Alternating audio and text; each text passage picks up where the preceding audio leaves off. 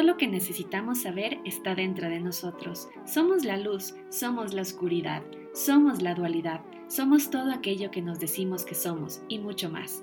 Entonces, el mayor aprendizaje es dejar de buscar afuera lo que siempre ha estado dentro. Yo soy Violeta Galvi y el objetivo de este podcast es crear un espacio de conexión donde nos permitamos entender más allá del pensamiento para así reconocer que somos la inspiración, la magia y el saber. Y eso solo lo podemos lograr cuando nos atrevemos a mirar hacia adentro.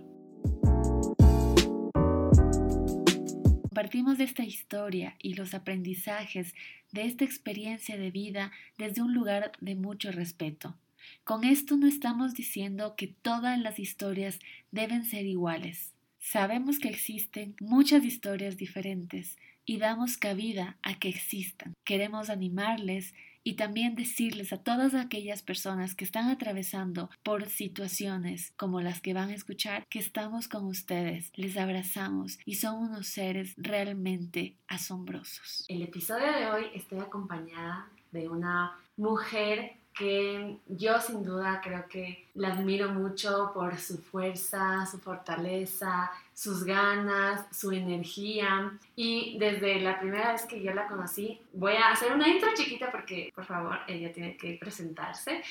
Yo desde la primera vez que la vi, la vi en el gym, vamos al mismo gimnasio, y la vi.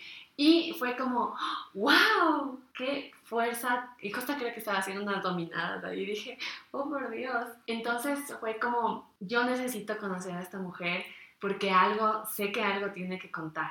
Y no me equivoqué, tiene una gran historia que contar. Así que le doy la bienvenida a este espacio.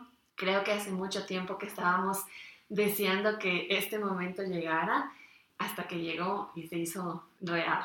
Así que doy la bienvenida a Pris a este, a este programa, a este episodio, a este lugar, para que ella nos cuente, pues primero se presente y luego podamos conversar sobre esa historia que, que justamente yo decía, esta mujer tiene una historia que contar y me encantaría que ustedes pues la, la, sepan y conozcan, porque el aprendizaje también que nos deja es súper, súper importante. Así que Pri, bienvenida. Muchas gracias, gracias por darme un espacio en, este episodio, que sé que lo haces con todo tu corazón y, y para que llegue un mensajito positivo a todas las personas que te escuchan y que en este momento pues también me van a escuchar a mí.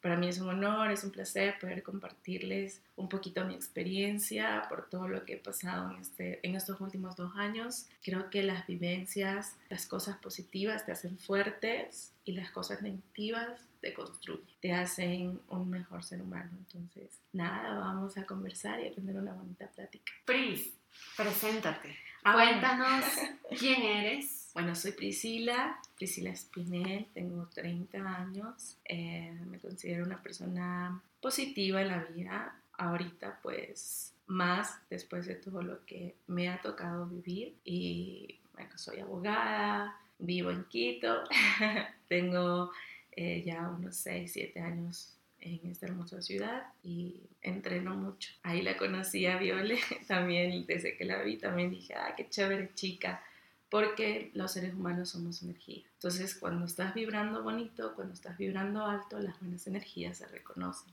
Y un día nos fuimos a tomar un café y tuvimos una plática muy bonita. y de ahí nació eh, estas ganas de querer hacer este, este episodio y poder compartirles poquito sobre, sobre mi experiencia que tal vez les pueda ayudar a ustedes en ciertas partes y ámbitos de su vida. En el 2021 tú te enteraste de una noticia. Cuéntanos qué noticia fue, cómo te enteraste, qué, qué, sucedió, cuál fue el impacto para ti. Bueno, en el 2021 eh, fui diagnosticada con cáncer de mama.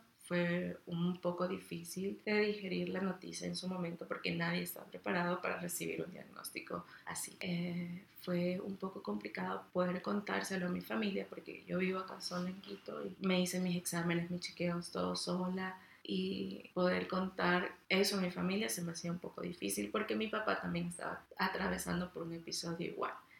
Y cuando a ti te dieron la noticia, en ese momento, no sé si recuerdas ese momento, ¿qué sentiste? ¿Qué pasó por tu cabeza? Pues sentí mucha eh, tristeza porque es algo con lo que nos han criado y nos, nos han impuesto la sociedad esa creencia de asociar el cáncer con la muerte. Entonces estaba yo desde la ignorancia porque en ese momento simplemente recibí la noticia y me puse muy triste por cómo mi familia se iba a sentir porque esa se lo asocia con, con, con, ay, me voy a morir, solo voy a tener tantos años de vida y, y, y etcétera, ¿no? ¿Y tú pensaste en algún momento así? No, no. Siempre tuve a personas a mi lado quienes me, me dieron muchísima fuerza. Yo siempre les digo que son como que la luz en, en, mi camino, en todo ese camino que tuve que recorrer y nunca pensé como que voy a tener tantos años de vida. Hoy, no, no. Y nunca se lo pregunté directamente a mis doctores. De hecho, mis doctores siempre fueron muy directos y, y hablaron conmigo súper eh, exactos en, en, en, cuestión de, de, mi diagnóstico del tipo cáncer que tenía. Pero nunca pensé de esa manera porque siento que nosotros estamos en, en, este, en este mundo transitoriamente, estamos evolucionando, estamos creciendo todo el tiempo y no, no le enfoqué hacia la muerte, sino, ok, voy a dar todo de mí para, para poder estar bien. Pero sí, sí, te voy a ser sincera, sí pensé en, por un segundo en mis sobrinos, porque mis sobrinos son la luz de mi vida y pensaba como que yo quiero verlos crecer, ¿me entiendes?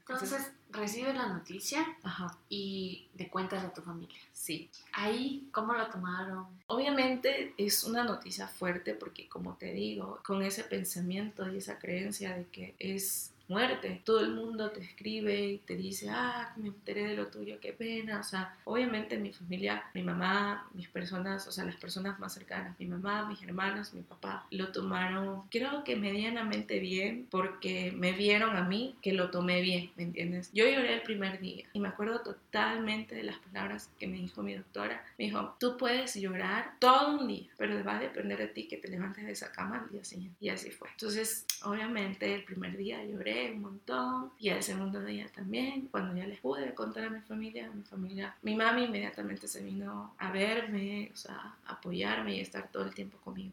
Fue la persona más fuerte que conocí. Y cuéntanos un poquito sobre el diagnóstico que te dieron. ¿Qué te dijeron los doctores? Bueno, tenía un tumor en el seno hacia el pectoral encapsulado. Cuando fue el diagnóstico pasé eh, por un proceso de exámenes porque al principio pensábamos que era un fibroadenoma, que es una bolita que se hace de grasa y fibra en las mujeres y se puede sacar o se, se disuelven solitas. Todo apuntaba que era eso, sin embargo mi doctora me dijo tenemos que hacer eh, otros exámenes para ver con nombre y apellido si es exactamente eso. Entonces me pasó, pasé por un examen previo, el cual se pudo evidenciar que habían células atípicas o atipias y con eso la doctora me dijo hay que hacer una biopsia. Entonces me hicieron una biopsia y en la biopsia se pudo determinar el tipo de cáncer que yo tenía, un, un, un carcinoma estadio 3 y se alimentaba de la progesterona, de la hormona de la mujer. ¿En nivel 3 significaba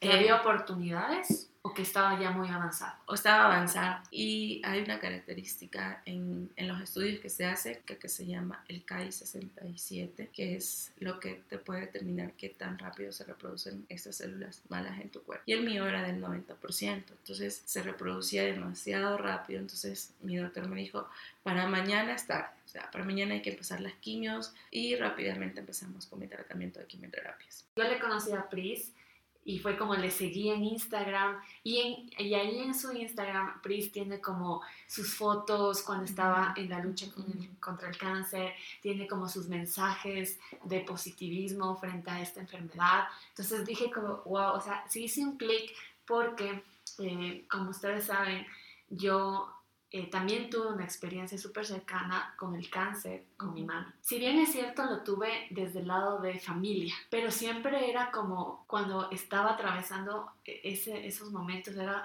cómo entender a la persona que está sufriendo la enfermedad de primera mano. Porque una cosa era, claro, eh, darle ánimos desde afuera y otra es muy diferente, es qué pasa con ella, qué está sintiendo, qué está pensando cómo le está yendo. Entonces, cuando conocí la historia de Pris fue como que hice un clic y dije, ella me va a compartir esa experiencia desde, desde sí misma, porque ella lo vivió.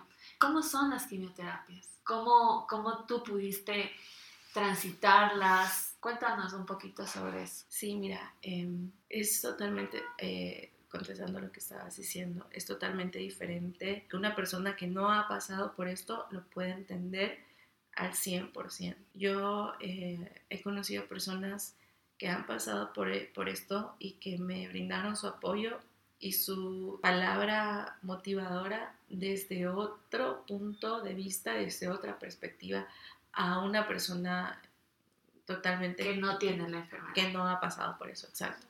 Entonces, y bueno, mis quimioterapias siento que fueron realmente buenas. Todo mi tratamiento siento que fue un tratamiento bueno, un proceso bueno en, en muchos aspectos de crecimiento total. Y siempre quiero hacer énfasis y decir de que soy una persona saludable, me alimento de manera saludable desde hace años, siempre me, he mantenido en, deportes, en ejercicio y, y, precisamente por eso también la gente decía como que, ¿por qué? O sea, ¿por qué a una persona que es saludable, se alimenta bien, es joven, le tuvo que pasar esto? Y muchas de mis amigas al principio no me, no me lo decían, pues ahora que ya ha pasado un determinado tiempo, pues nos sentábamos y conversábamos de, todo. Y esa era una de las preguntas que ellas hacían, que por qué. Tampoco tuve ese por qué de, de reproche a la vida, sino más bien un para qué, un para qué. O sea, ¿para qué me, me tuvo que pasar esto a mí? ¿Para qué tuve que evolucionar de esta manera? Para poder transmitir un mensaje positivo a los demás y a quienes tenga que llegar. En eso justamente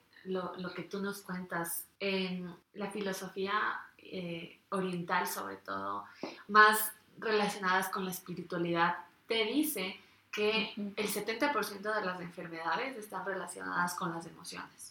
total.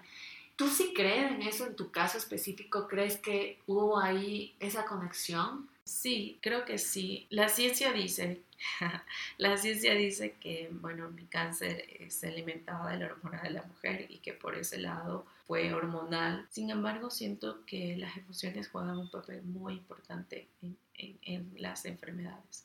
El grado de estrés que, que, tengas en ese momento por el que estás pasando, tanto en temas laborales como en temas personales, también influye un montón. De hecho, los doctores te dicen, cuando vas a tomar tu tratamiento, tiene que ser la persona más relax del mundo, o sea, más relajada posible. Tu entorno, tus situaciones personales. laborales, tienen que que ayudarte a bajar esos niveles de estrés. De estrés. Porque el hecho de creo que ya tener la enfermedad te llega a estresar en un punto, porque no sabes si es que va a funcionar la quimio, si es que, o sea, ok, tengo la mente positiva, sí, sí va, pero creo que también dentro de ti es como, sí, quiero que funcione, pero y si no funciona, pero, o sea, hay muchos pensamientos, emociones cruzadas, sentimientos con respecto a lo que está pasando o a lo que va a pasar. Que claro, tu entorno tiene que ayudarte a calmarte. Totalmente, o sea, siempre vas a, vas a tener esa zozobra y es con algo que tienes que aprender a vivir, que mi doctor me lo ha repetido hasta el cansancio, porque siempre estoy yo un poco preocupada. Ahora que retomé mi, mi, mi, vida laboral, preocupada por el estrés, por la carga laboral, por todo eso. Y, y bueno, no solamente en eso, sino también en relaciones interpersonales, de, volver a abrirme a una persona emocionalmente también es, algo que me genera un poco de preocupación por no dejar que me afecten a la salud. Y también de cómo, porque en ese momento no lo sabía, ¿no? Pero luego, luego eh, tuve la oportunidad de trabajar en, en, unas terapias con una persona que admiro un montón, Isa, que fue mi, siempre digo, mi luz hacia la sanación en tema emocional, porque ella me ayudó un montón. Entonces, nosotros, eh, como te digo, somos personas que hemos crecido con creencias que no son de nosotras, que son impuestas por la sociedad, por, por ni siquiera son de nuestros padres, de nuestros abuelos, tatarabuelos y así. Entonces, hay heridas desde, que uno es niño, que no ha sanado, que va guardando debajo del, del tapete, del tapete, y eso en, en algún momento tiene que, que salir. Una vez que yo tomé estas, estas terapias con esta, con esta persona y este ser de luz maravilloso, pude darme cuenta de muchas cosas. Y es algo súper personal, es, es, una introspección súper personal y, y, que uno dice, ah, aquí es donde pudo haber pasado, ¿me entiendes? Entonces, pero eso tú no lo sabes ni lo ves cuando, cuando tienes una vida aparentemente sana y buena, ¿me entiendes? Y, y, eres joven además. Es que también creo es relacionado con lo que tú dices, yo considero sobre todo esta, esta parte que te dicen que las enfermedades están relacionadas con las emociones. Y claro, muchas veces es que las emociones, perdón, las situaciones que te ocurren te generan emociones y muchas de las veces no sabes cómo tratarlas. Y como tú decías, te las guardas generando estas enfermedades. Y entonces uno dice que y cree que es como esto pasó por esto o me enfermé por esto y te tomas una pastillita para curar eso, pero a la larga no estás yendo hacia la raíz. ¿sí? Y claro, también es que depende, porque como a ti te pudo haber pasado a los 30 años, hay algunas personas que les pasa a los 50, hay otras que les pasa a los 20. No es el por qué me está pasando esto ahorita, sino para qué. y, yo sí rescato mucho esa pregunta porque es justamente lo que eh, nos sucedió en el caso de cuando mi mamá estuvo enferma, yo sí me preguntaba, ¿por qué? ¿Por qué? ¿Por qué? ¿Por qué? No entiendo por qué mi mami es buena, mi mami es saludable, nosotros somos buenos. Y era ¿por qué? ¿Por qué? ¿Por qué? Hasta que un punto cambió y fue como, ok, ¿para qué? Y en mi caso es como sorprendente el hecho de decir ¿para qué? Yo te puedo decir para qué, para esto. Y es una lista de muchas cosas que se transformaron, que cambiaron. En tu caso, ¿hubo eso? ¿Ese para qué? O sea, hay una PRIS diferente antes de, del cáncer a una PRIS ahora. Total, total. Y no, no vuelves a ser la misma persona cuando te pasa una situación de esta. Porque como siempre digo y, y mantengo de que el ser humano está en una constante evolución y es la única constante en el mundo, el cambio y la evolución. Y obviamente no soy la misma persona hace dos años que, la persona que soy ahora. Obviamente para bien. Siento que tocó fibras en mi vida muy sensibles y siento que, que, o sea, que tengo el significado de la vida en otro punto, o sea, en otra, en otra perspectiva. Para mí, cada día es un regalo y aunque esa frase suene un cliché, es total y es real. Te puedo decir que toda persona que ha pasado por un momento así te va a decir que cada día es un regalo y que se vive un día a la vez. Sí, total. Es como... Creo que vives la vida de diferente manera. Total. Yo sí, sí estoy de acuerdo contigo. Es como que te cambia lo que tú creías de la vida después de una enfermedad así. O sea, ya te das cuenta de cosas mucho más profundas. Yo después de la enfermedad de mi mami no fue como, ya no estoy aquí para trabajar, para hacer plata, para hacer eh, bienes, casarme, hacer, tener hijos, verles crecer eh, y las cuentas y el trabajo y bla. O sea, ya dejó de ser como lo que tienes que cumplir a, ok, ¿qué vine a aprender acá? Y realmente eh, qué bueno que lo mencionas y lo, y lo dices de esa manera, porque no es, la vida no significa o no, o no es para venir a cumplir ciertas cosas. Lo único que deberíamos cumplir en la vida es ser felices. A veces, como te digo, nos, no, estamos, hemos crecido con esas creencias de que este estándar o de este ese estereotipo de persona tiene que ser así, asado y cocinado. O sea, como que tienes que crecer, estudiar, graduarte, trabajar. conocer a una persona, enamorarte, tener hijos y demás. Cuando eso no es la vida. Hacer plata, tener un carro, tener una casa, tener esto. Adquirir bienes materiales. Que, que realmente... Que sí, están bien. Pero ya hay que, creo que te ayuda a ver la vida más profunda. O sea, más de qué estoy haciendo con esta vida. O sea, estoy impactando a otros yo mismo estoy aprendiendo, yo mismo me estoy cambiando, transformando. ¿Qué quiero en esta vida? ¿Qué quiero ser? Aprender a amarnos también. ¿Qué más puedo hacer yo para poder cambiar o aportar en algo a los demás o tocar el corazón de los demás? Entonces creo que sí, es cierto, como esta enfermedad te, te cambia la perspectiva de cómo ver la vida. Creo que también te aterriza y es lo que tú decías, o sea, ves y dices, cada día lo tomo como un regalo. ¿Qué factores hicieron que tú puedas atravesar las quimioterapias, tu proceso, de otra manera? El ejercicio.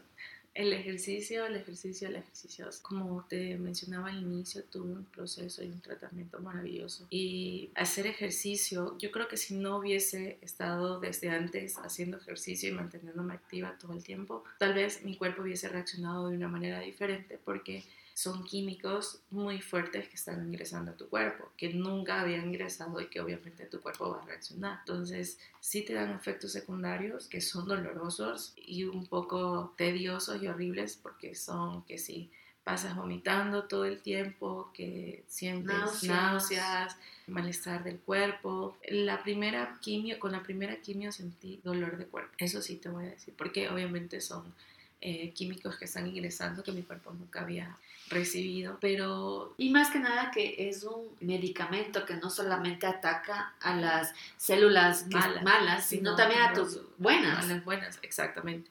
O sea, va destruyendo todo por dentro, o sea, atacando todo por dentro. Y por eso te digo, tuve un tratamiento bueno gracias a que mi cuerpo estaba acostumbrado a hacer ejercicio. Yo nunca dejé de entrenar, nunca dejé de entrenar. Siempre eh, me levantaba con ganas de ir a entrenar. A medida que iba pasando eh, las quimioterapias, recibí seis quimios, seis ciclos fuertes. Me iba como que costando un poquito porque iba bajando un poco la energía, pero hasta la última me fui a entrenar, me sentía bien, sentía que lo podía hacer.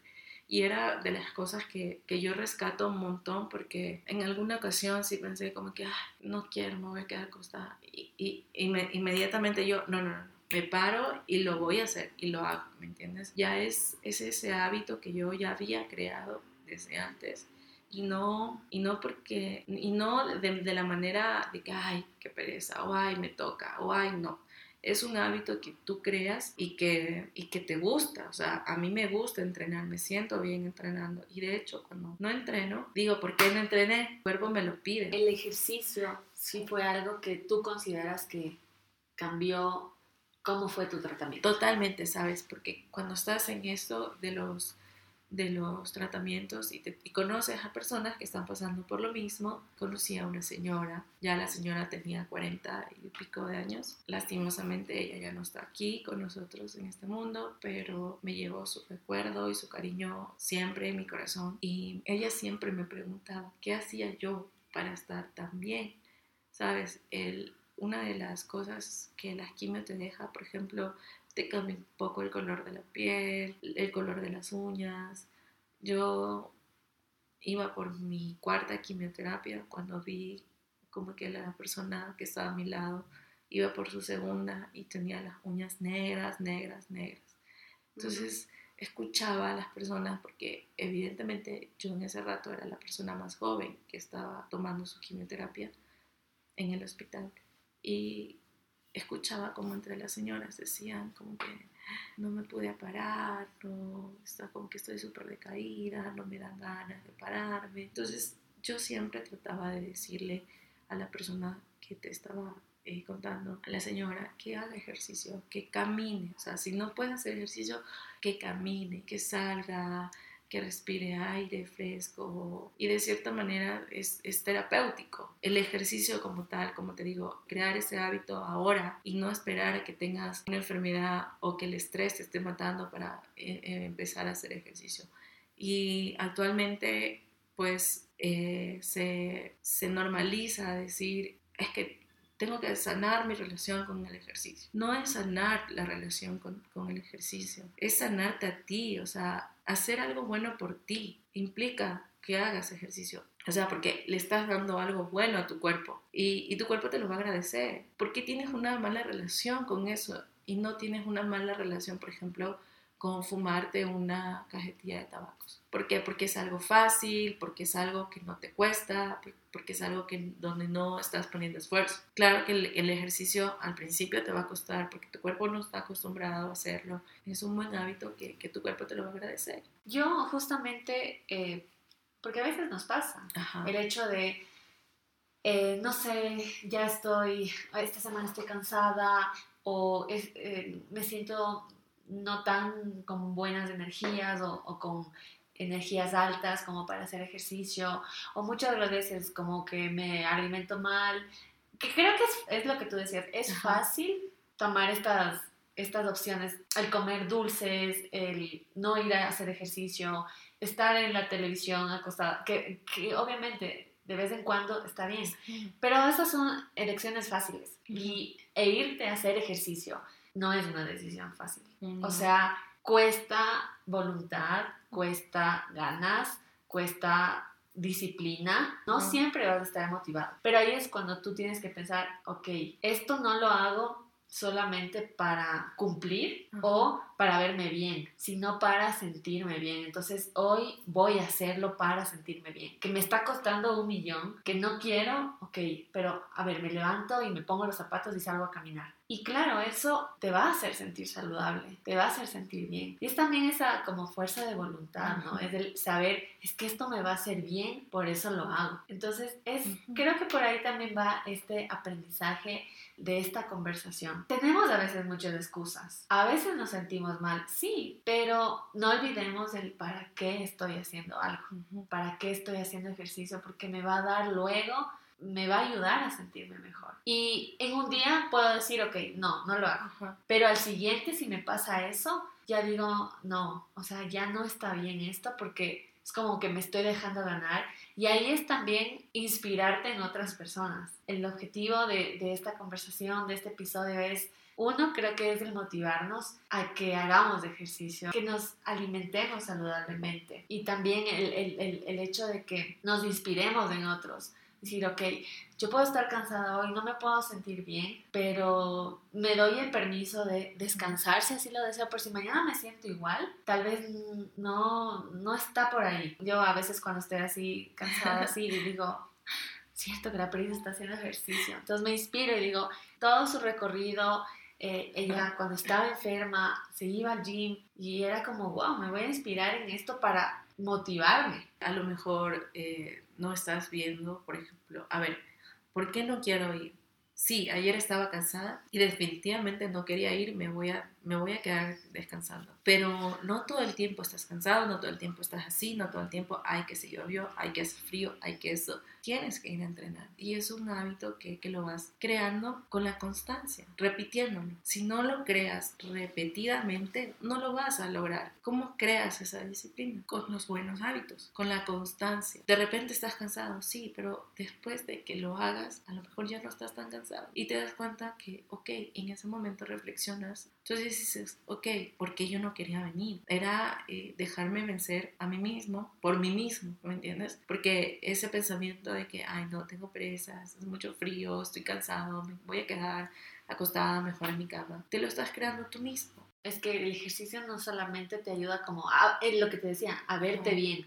Es creo que hay una consecuencia. Exacto. Pero también te ayuda a drenar ese estrés, a drenar las preocupaciones, a por un minuto, unos minutos que dura tu serie o lo que estás haciendo, dejar de tener esos pensamientos bucles, repetitivos, que estar preocupándote por algo. Entonces, son todas esas cosas positivas que te da el ejercicio. Además que te mantienes saludable, te sientes feliz, te sientes más descargado.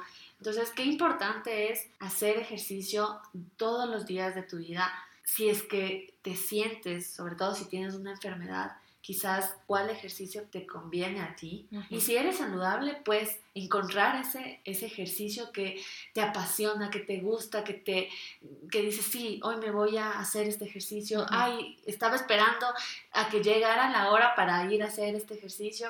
Y no dejarte llenar tampoco de excusas, sino más bien de ese, darle ese espacio como, qué bonito este lugar donde me va a permitir ser más sano. Ya sobre tu enfermedad, ¿cuál fue la cosa más fuerte que te tocó vivir? La parte más fuerte de mi enfermedad no, no fue en, en el tratamiento en sí, sino pasar por una situación emocional fuerte. Yo tuve una ruptura en ese momento y fue después de mi cirugía. O sea, yo tomé quimioterapias y, y, después fue mi cirugía, mi mastectomía. Yo en ese tiempo tenía una relación con una persona y eh, después de la cirugía, una semana después de la cirugía, él decidió terminar la relación y fue un golpe emocional muy fuerte, muy fuerte. Entonces, imagínate en ese momento yo estaba más preocupada de, de cómo me estaba sintiendo y sí fue súper fuerte poder eh, sanar esa, esas emociones que estaba pasando en ese momento. Entonces, la parte más dura, yo creo que de mi tratamiento fue haber pasado por, por, esa, por esa ruptura emocional, pero sí siento que gracias a eso, pues gracias a todo ese proceso que lo incluye, puedo ser la persona que soy ahora y, y puedo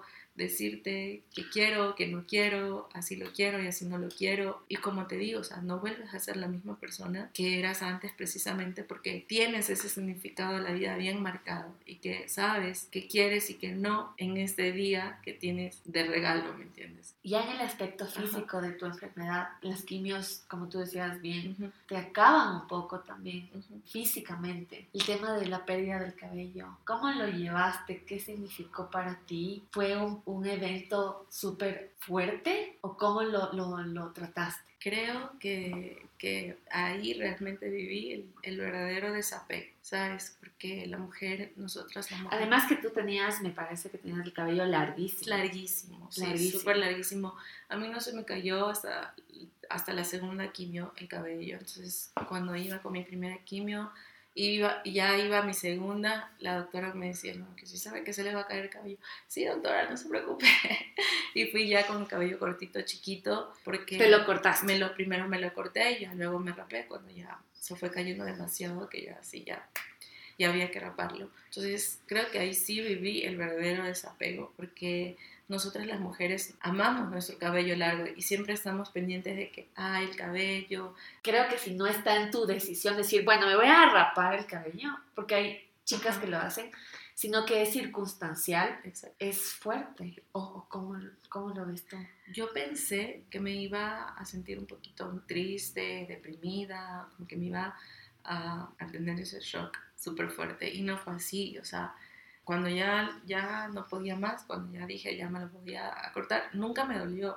Entonces, cuando me rapé, fue como que obviamente estaba acompañada, no estaba sola, estaba mi mamá, y en ese entonces pues estaba mi, en mi expareja, y, y no lo hice sola, entonces lo hice y no me sentí triste, fue como que lo tomé relax, o sea, tranquila, entonces nunca eh, me dio por usar turbantes, cosas así. Usaba una gorra cuando hacía mucho sol porque se me quemaba la cabeza. Entonces siempre utilicé mi, mi calva sin nada, sin nada. Me iba al gimnasio, de hecho, como te decía, nunca dejé de entrenar y, y yo iba a los gimnasios con mi cabeza pelada y la gente no sabía que era por, por el tema del cáncer, ¿no? Entonces se me acercaban y me decían, oye, ¿qué personalidad tienes? Te ve genial. Y yo... Gracias. Gracias. Gracias. Y el hecho también de cómo me has contado, cómo has atravesado tu proceso, también creo como tú lo hiciste desde lo positivo, o sea, desde ver las cosas de la manera más positiva posible. Total. Y siento que, que de esa manera pude llevarlo bien, ¿me entiendes? O sea, obviamente siempre desde la manera positiva todo va a salir bien, pero en, en esas situaciones que puede que sí puede que no, o sea, todo depende. Es que una actitud o cambia todo o destruye todo. Sí me asombra, me, me llama la atención mucho porque a veces yo, bueno, en algún momento de mi vida fue como que era muy pesimista, muy así como, no, todo está mal en esta vida, todo, bla, bla, bla, bla cosas así. Y claro, a raíz de, lo, de que lo, la enfermedad de mi mami, fue como quise entender ese mundo, vi muchos documentales, vi historias de personas y me llama mucho la atención porque las personas que tienen enfermedades que realmente son fuertes, heavy, son las que más cambian ese, ese tema de, de ser positivos, de tener una actitud. Porque no siempre, o sea, ser positivos no significa estar bien, sino tener esa actitud de, de sonreírle a la vida, de disfrutar cada momento. Y me llama mucho la atención porque yo me ponía a pensar y decía, ¿cómo puede ser que atravesando una enfermedad dura, complicada, tengas esa actitud de ser positivo. O sea, wow, es una enseñanza para, para los que estamos sanos, de decir, ok, mira eso, mira eso y toma esas cosas buenas de yo también en mi vida. Y claro, a partir de ahí, como te digo, fue como ya no era el por qué, la víctima pobrecita, sino, ok, el para qué y el hoy salió el sol, qué lindo que haya salido el sol. Hoy me siento feliz, hoy me siento alegre, hoy me desperté y tengo un techo sobre mí, sobre mí y tengo comida y le vi a mi perrita y cada cosa que me pasa es como gracias y es una actitud positiva. Claro que hay momentos en que te bajoneas y está bien y es normal, pero ver la vida así, creo que también es uno de esos aprendizajes. Claro, en, vivir en gratitud. Yo, yo digo de esa manera, lo digo y lo repito siempre, vivir en gratitud. Gracias por lo bueno y gracias por lo malo. O sea, yo me levanto y agradezco, como dice la canción, yo me levanto, y agradezco al universo, a Dios, a la vida. Veo el cielo muy bonito y digo gracias, gracias, gracias, gracias. Y todo el tiempo estoy agradeciendo, todo el tiempo. Y no es y no es algo que, que, que, lo hago hipócritamente, o sea, no, te digo en serio, agradezco, como te decía, cada día es un regalo y siento que, que, eso que me están regalando, ese chance que la vida me está dando, es, es algo por lo cual tengo que agradecer. Y sin, sin, sin este día pasó algo malo en el trabajo, el estrés, lo que sea, no importa, gracias, porque pertenece a ese regalo que me estás dando. Qué bonito, ¿no? Vivir la vida desde ahí. Exacto, porque no puedes cambiar lo que te pasó, pero sí puedes hacer algo con tu actitud. Con tu actitud. O sea, no puedes cambiar las cosas. La vida no es perfecta. No. Pero como tú tomes las cosas, esa es la diferencia. Y, y te juro, yo antes vivía mal, o sea, vivía triste, vivía en el por qué, en la víctima, en el sentirme, ay no, ¿por qué me pasa esto a mí? En cambio ahora es como, ok, eh, estoy contenta por esto. El sentirse así es una gran diferencia. ¿Y ahora cómo está Pris? ¿En su salud? Estoy súper bien. Ahorita estoy en chequeos periódicamente. Tengo un chequeo ahora en abril y bueno, tuve uno en enero y todo estaba súper bien. Entonces ahora también va a estar todo súper bien manteniéndome con mi mente súper positiva, agradeciendo, viviendo, equivocándome, pero agradeciendo, haciendo ejercicio. Siento que, que, estoy sana en este momento, tanto físicamente como espiritualmente. Siento las emociones a flor de piel y trato de, de, de interiorizarlas y canalizarlas de una mejor manera para que no me afecte. Y eso es con, con algo con lo que, que siempre voy a vivir. Pero estoy bien, estoy bien me siento bien, me siento viva.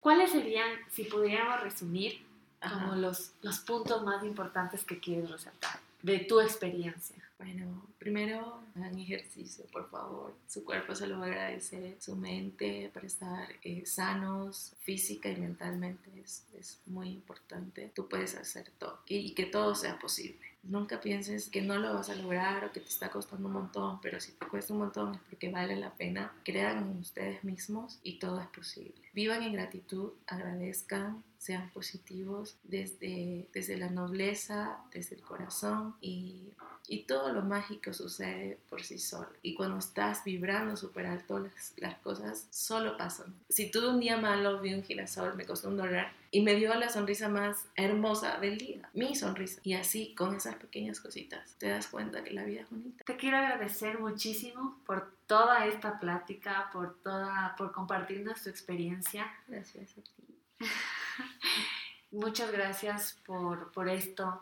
Espero que lleguemos al corazón de muchas personas que quizás están sanas y a veces dudan o les da pereza o tienen a veces excusa o tenemos excusa de hacer ejercicio. Entonces es inspirarnos de los otros y más que nada no dejarnos vencer por nosotros mismos, sino vencer esas excusas que a veces tenemos. Llegar a las personas con este mensaje de ser felices, de agradecer y de tener este pensamiento positivo. No el positivismo tóxico, sino un pensamiento positivo de que no importa las cosas que sucedan, sino siempre ver lo bonito, ver el para qué de cada situación. Así que gracias, gracias, por tu... Te admiro mucho. Muchas gracias. Espero que todos puedan escuchar este espacio tan bonito que Viole ha querido compartir con ustedes. Es desde el fondo de su corazón y también es el mío. Les mando un abrazo súper fuerte y muchas gracias por escuchar. Y muchas gracias.